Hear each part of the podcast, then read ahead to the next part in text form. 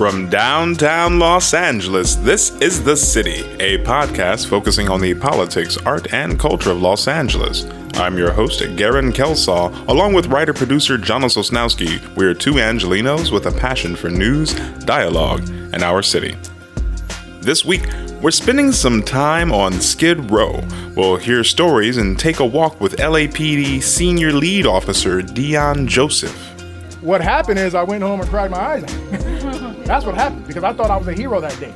Also, we'll sit down with Sylvia Rosenberger, CEO of the Downtown Women's Center, to talk about the organization's work and some of the distinct challenges homeless women face.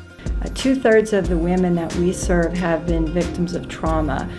And in the big question we ask, is it time yet?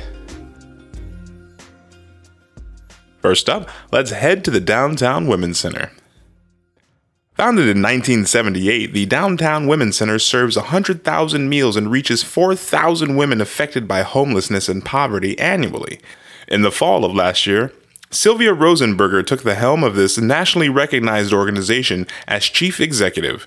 We had the opportunity to sit down with Sylvia to talk about what the Downtown Women's Center does and how we can help the cause. I'm, I'm Sylvia Rosenberger. I'm the CEO of the Downtown Women's Center.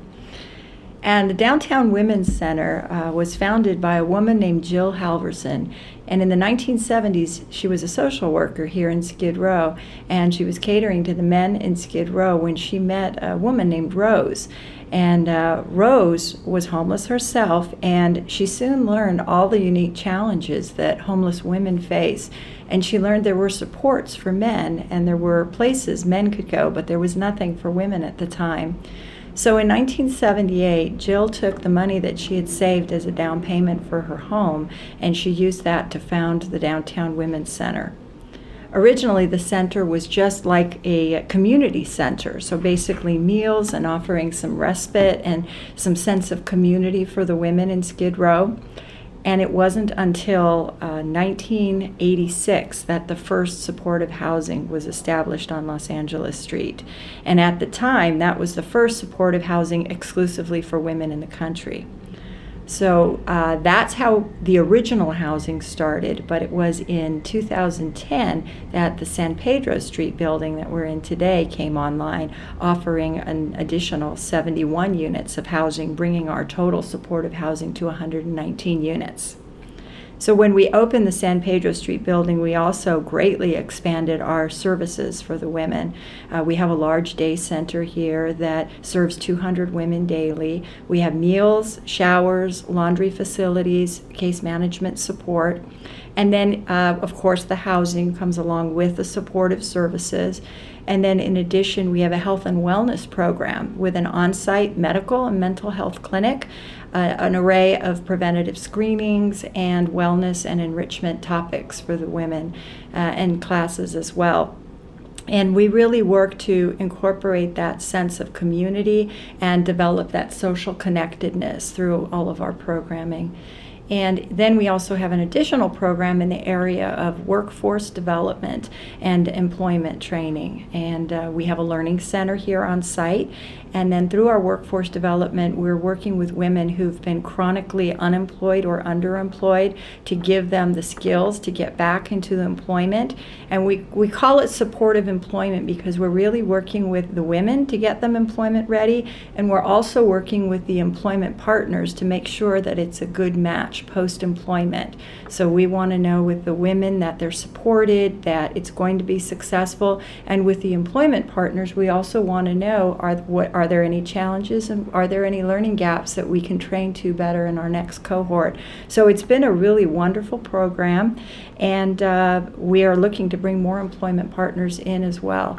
Uh, we placed 44 women in employment last year and would certainly like to see that program grow and think it has great opportunity. And some of our employment partners have shared with us some of the real advantages to them. They see higher retention in terms of employees, and uh, there's also some tax credits available as well. Uh, so it's really wonderful way to be involved. That's a lot of wonderful service and work that you guys provide.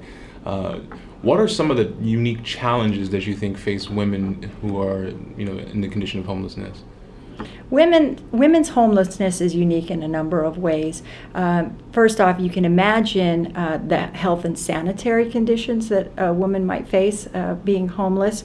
But I think also there's a greater, much greater risk of victimization, uh, victims of crime, and also victim victimization of sexual assault. Uh, Two thirds of the women that we serve have been victims of trauma, uh, with victims of trauma. And we also are a trauma center here, which really is a designation rather than an additional space. It's different from a hospital trauma center, which is treating physical. We're treating the emotionally traumatized person. And there are only six in California. And um, it's really an approach to how we work with the women. You're assessing for trauma, and then the way you you uh, treat has to do with developing coping skills if trauma is still going on. And it's really a paradigm shift because when you see someone acting out or having aggressive tendencies or even perhaps a substance abuse, sometimes that act, action happens as a result of trauma. So, in order to really start addressing that, you have to get at what were the root causes and the root traumas. And so, we really work with the women in a way that asks the question not what's wrong with you, but what happened to you, and start building those trusting relationships, avoiding trauma triggers, so you can really get at that root cause and uh, start to really uh, help women uh, heal. That's one of the things that I noticed definitely walking around is that there is a palpable sense of community here and there's a palpable sense of support. Uh, how do you feel in general being in Skid Row? What are some of the challenges that you face as an organization? Well, from a challenge standpoint, I think you know helping the women certainly address uh, the trauma-related issues is a is a big thing. Uh, I think just the lack of housing. Um, we know that permanent supportive housing we, works. We know it.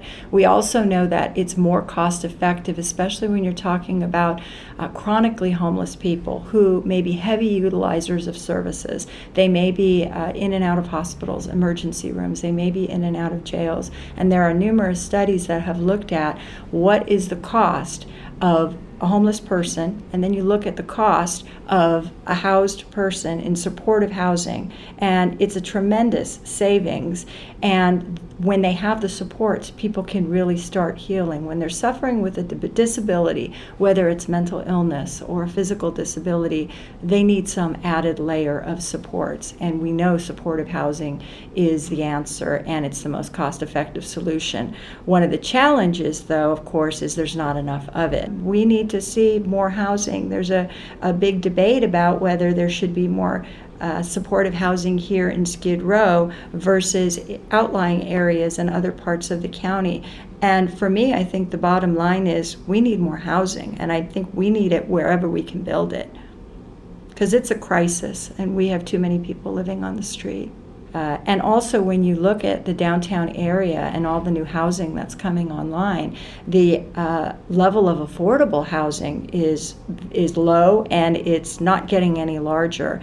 And when you look at the pipeline into homelessness and how people become homeless if they can't afford housing, and it's taking up 50% of their median income or higher, uh, it's a slippery slope into homelessness for sure. And what do you think, as a downtown community, we can do to help not only your organization but the issue in general, but especially your organization? Well, thank you. We we appreciate that. You know, the Downtown Women's Center. You talked a little bit about the sense of community we create here, and it's really key to our success. Ninety-eight percent of the women who come through our housing program do not return to homelessness. So again, we know it works, uh, but we also know that it's that community is such a key integral part to creating trust, to building those supports for the women. And a very important part of that is our volunteer corps. We have over 5,000 volunteers annually who come in and they help in a myriad of ways. One of our more popular programs is our cooking club, and we have teams of company teams, church groups. We have from USC sororities come in, uh, and they will host and sponsor a meal. And that's really a fun way to get involved. Uh, then we also have lots of one on one opportunities whether it's volunteering in our social enterprise program and helping the women with a line of handmade products as workshop facilitators, or volunteering in our learning center, or volunteering throughout uh, throughout the center. There's just so many ways to get involved. So I think especially for for your audience, Garen, because right here in downtown, we're next door to Little Tokyo Lofts, and we have a number of residents that come over all the time and get involved. So I would just encourage people in downtown to get involved locally. It's really a fun and definitely rewarding experience, and you're just helping so many people. Another of our really, really interesting programs is our social enterprise. So we have a line of handmade products that the women produce that are sold in our two stores and sold in select retailers and online. Uh, but we also have a vintage resale boutique that's located at 325 South Los Angeles Street. It's between 3rd and 4th Street, and your listeners will love it because it has an amazing selection of vintage items plus our line of handmade items. And then here at 438 South San Pedro Street, we have our cafe and boutique, which also carries our social enterprise pro, uh, products and also is a cafe. And the baristas who are working in our shop are also trained through our workforce development program as part of our uh, Set to Work program. So it's a fun way for people to support. Uh, people can support certainly financially, they can donate in kind items, they can come and shop, eat in our cafe, uh, but we would love more people to come down and, and check us out. Sylvia, thank you so much for your time. You're welcome. It's a pleasure, and we really appreciate your shining a light on the issue and also sharing with the listeners what's unique about women's homelessness and how they can get involved. And if anyone would like more information, we'd encourage them to visit the downtownwomencenter.org, and it lists uh, many, many ways that you can get involved. And we hope to see you here at the center. For more info on the Downtown Women's Center, visit our website. This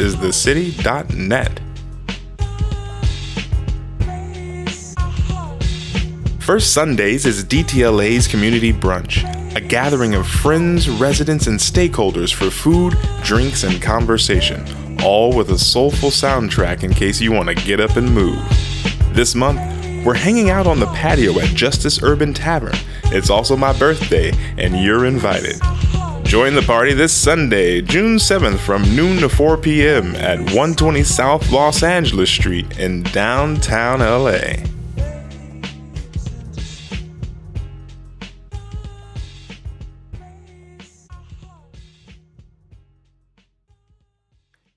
Senior Lead Officer Deon Joseph is widely known in the community he patrols.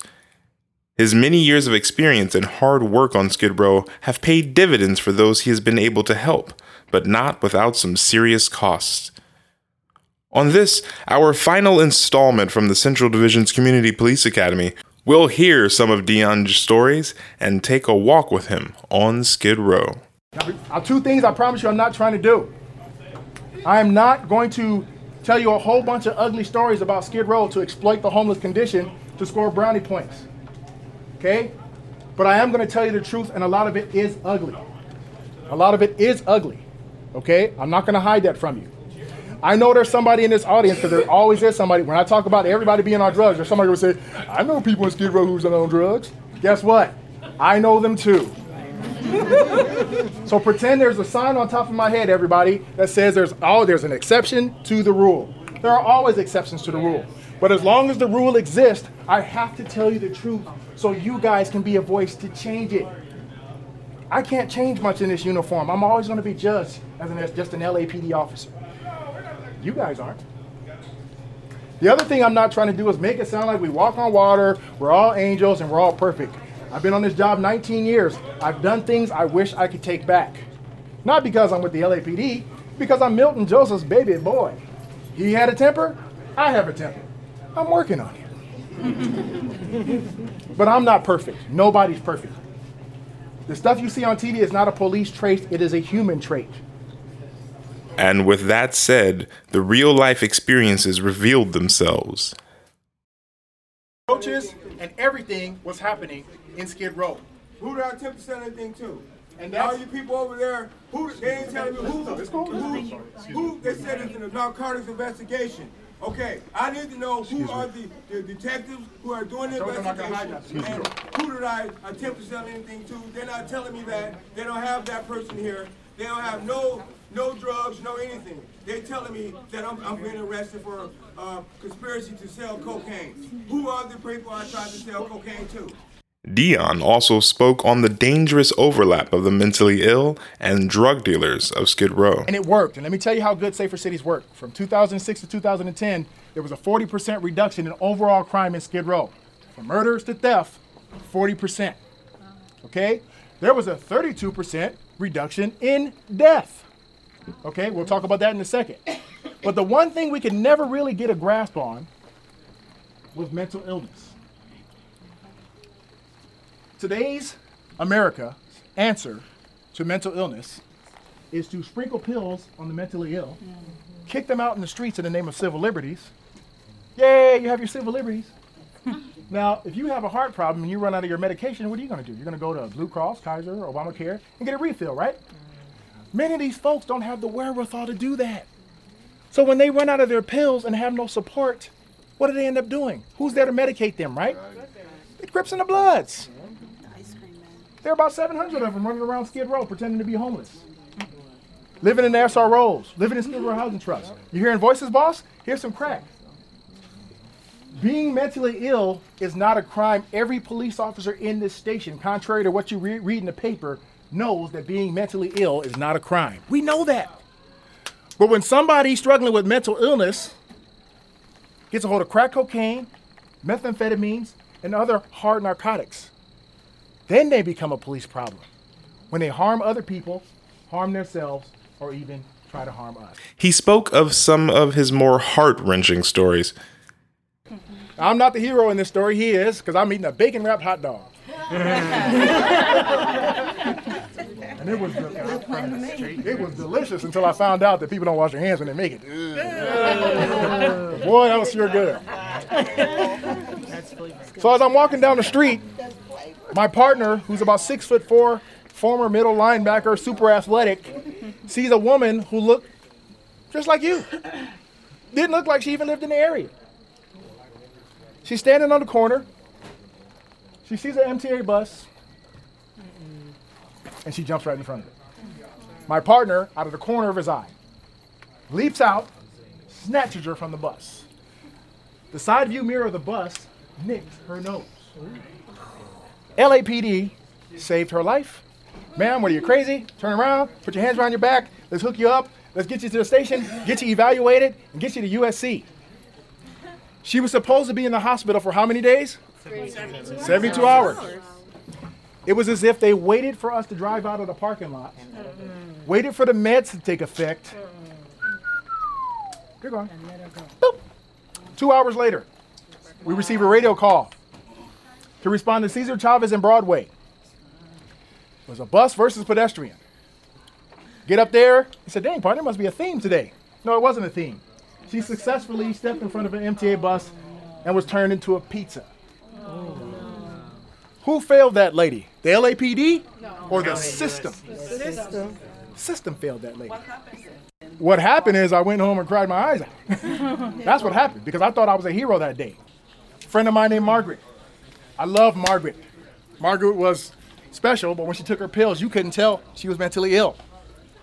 She would come up to me, talk to me about her life, beautiful story, and then when she's gone crazy, I'd have to walk away from her because I didn't know where she was going, if she was going to jump on me or not. One day, we get a radio call to respond to the Hayward Hotel, 206 West uh, 6th Street. We get to the fourth floor. Two women have been stabbed with a pair of uh, scissors. The one that could talk, I said, ma'am, who did this to you? She says, that motherfucker right there. I look down the hall and I see my friend Margaret. This is my friend. Sitting, sweating in a state of mania, empty bottle of pills in one hand, bloody scissors in the other, and a crack pipe between her legs, bragging about how she killed two crack two people, two alligators who broke into her best friend's room, not knowing they were her friends. Did I tell you Margaret was my friend? Yeah. I sent my friend to prison. I loved her. And I sent her to prison for eight years. Yeah, she's receiving mental mental treatment in a prison with other sociopaths. How the hell is that helping her? In my mind, it was morally wrong for me to do that. I understand from a legal and public safety standpoint what I had to do, but it was morally wrong. I did that. And with that, it was time to head outside. Almost immediately, we were met with sirens responding to a man down in the street.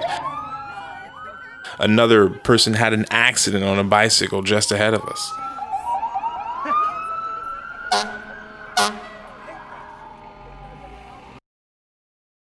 This is the Union Rescue Mission. Uh, this is one of the only missions that house women and children.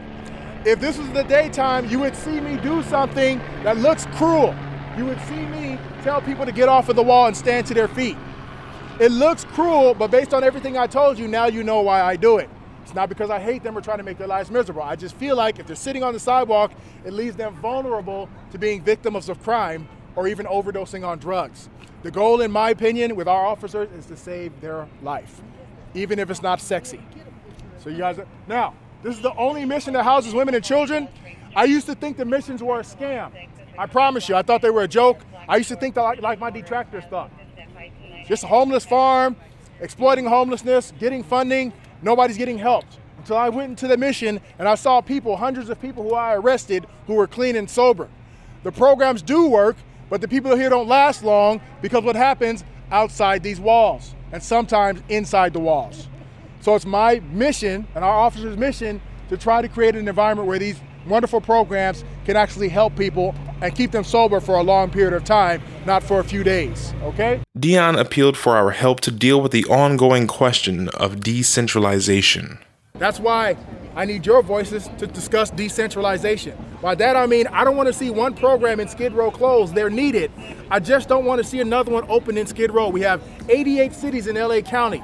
And until they soften their hearts and build low-income supportive shelter services for the homeless and even shelters and bring back a more humane version of the asylums where it's, it's more like living quarters that reintegrates them into society instead of letting them walk onto the streets and get hurt and beat up every day. This will not change. This will not change. All right? Coming up, our commentary segment The Big Question. At This Is the City, we strive to provide the story of downtown Los Angeles for all of our listeners, but we can't do it without you. If you enjoy our work, please consider donating on our website. It's easy to do via PayPal, and it helps us cover the costs of producing the show. You can also help others discover the show by sharing us on social media or leaving us a review in iTunes. Thank you so much for listening.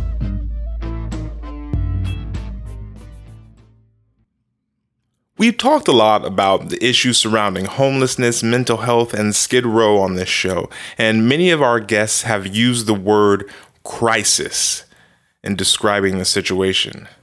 So the question is is it time yet? Is it time for this to be on the forefront of our elected officials every day? Is it time that we stop chasing our tails and start asking the tough questions to find a solution? Is it acceptable for us to allow people to wither away on the street? The life on the street itself is hard on the body, hard on the mind. It's maddening. As we address the issue, we need to look at those people and remember that oft used phrase, but for the grace of God go I. We owe ourselves more, we owe the next generation more than to let people continue to suffer in the darkest alleys of our city. Now is the time. Thank you for joining us for our first season. We'll be taking a short break from this show and we'll be back next month. In the meantime, you can check out our other show, Eat Drink Podcast, on our website, thisisthecity.net. Join us next time on This is the City for more of the politics, art, and culture that make Los Angeles. This is the City is written and produced by me, Garen Kelsaw, and my partner, Jonas Osnowski. Our theme music is by Taj Simmons. You can find us on iTunes and Stitcher, and we're on Twitter at This Is The City LA or on Facebook at facebook.com slash This Is The City. Send us a message or leave a comment. Let us know what you think and what you want to hear on upcoming episodes. And until next time, be well.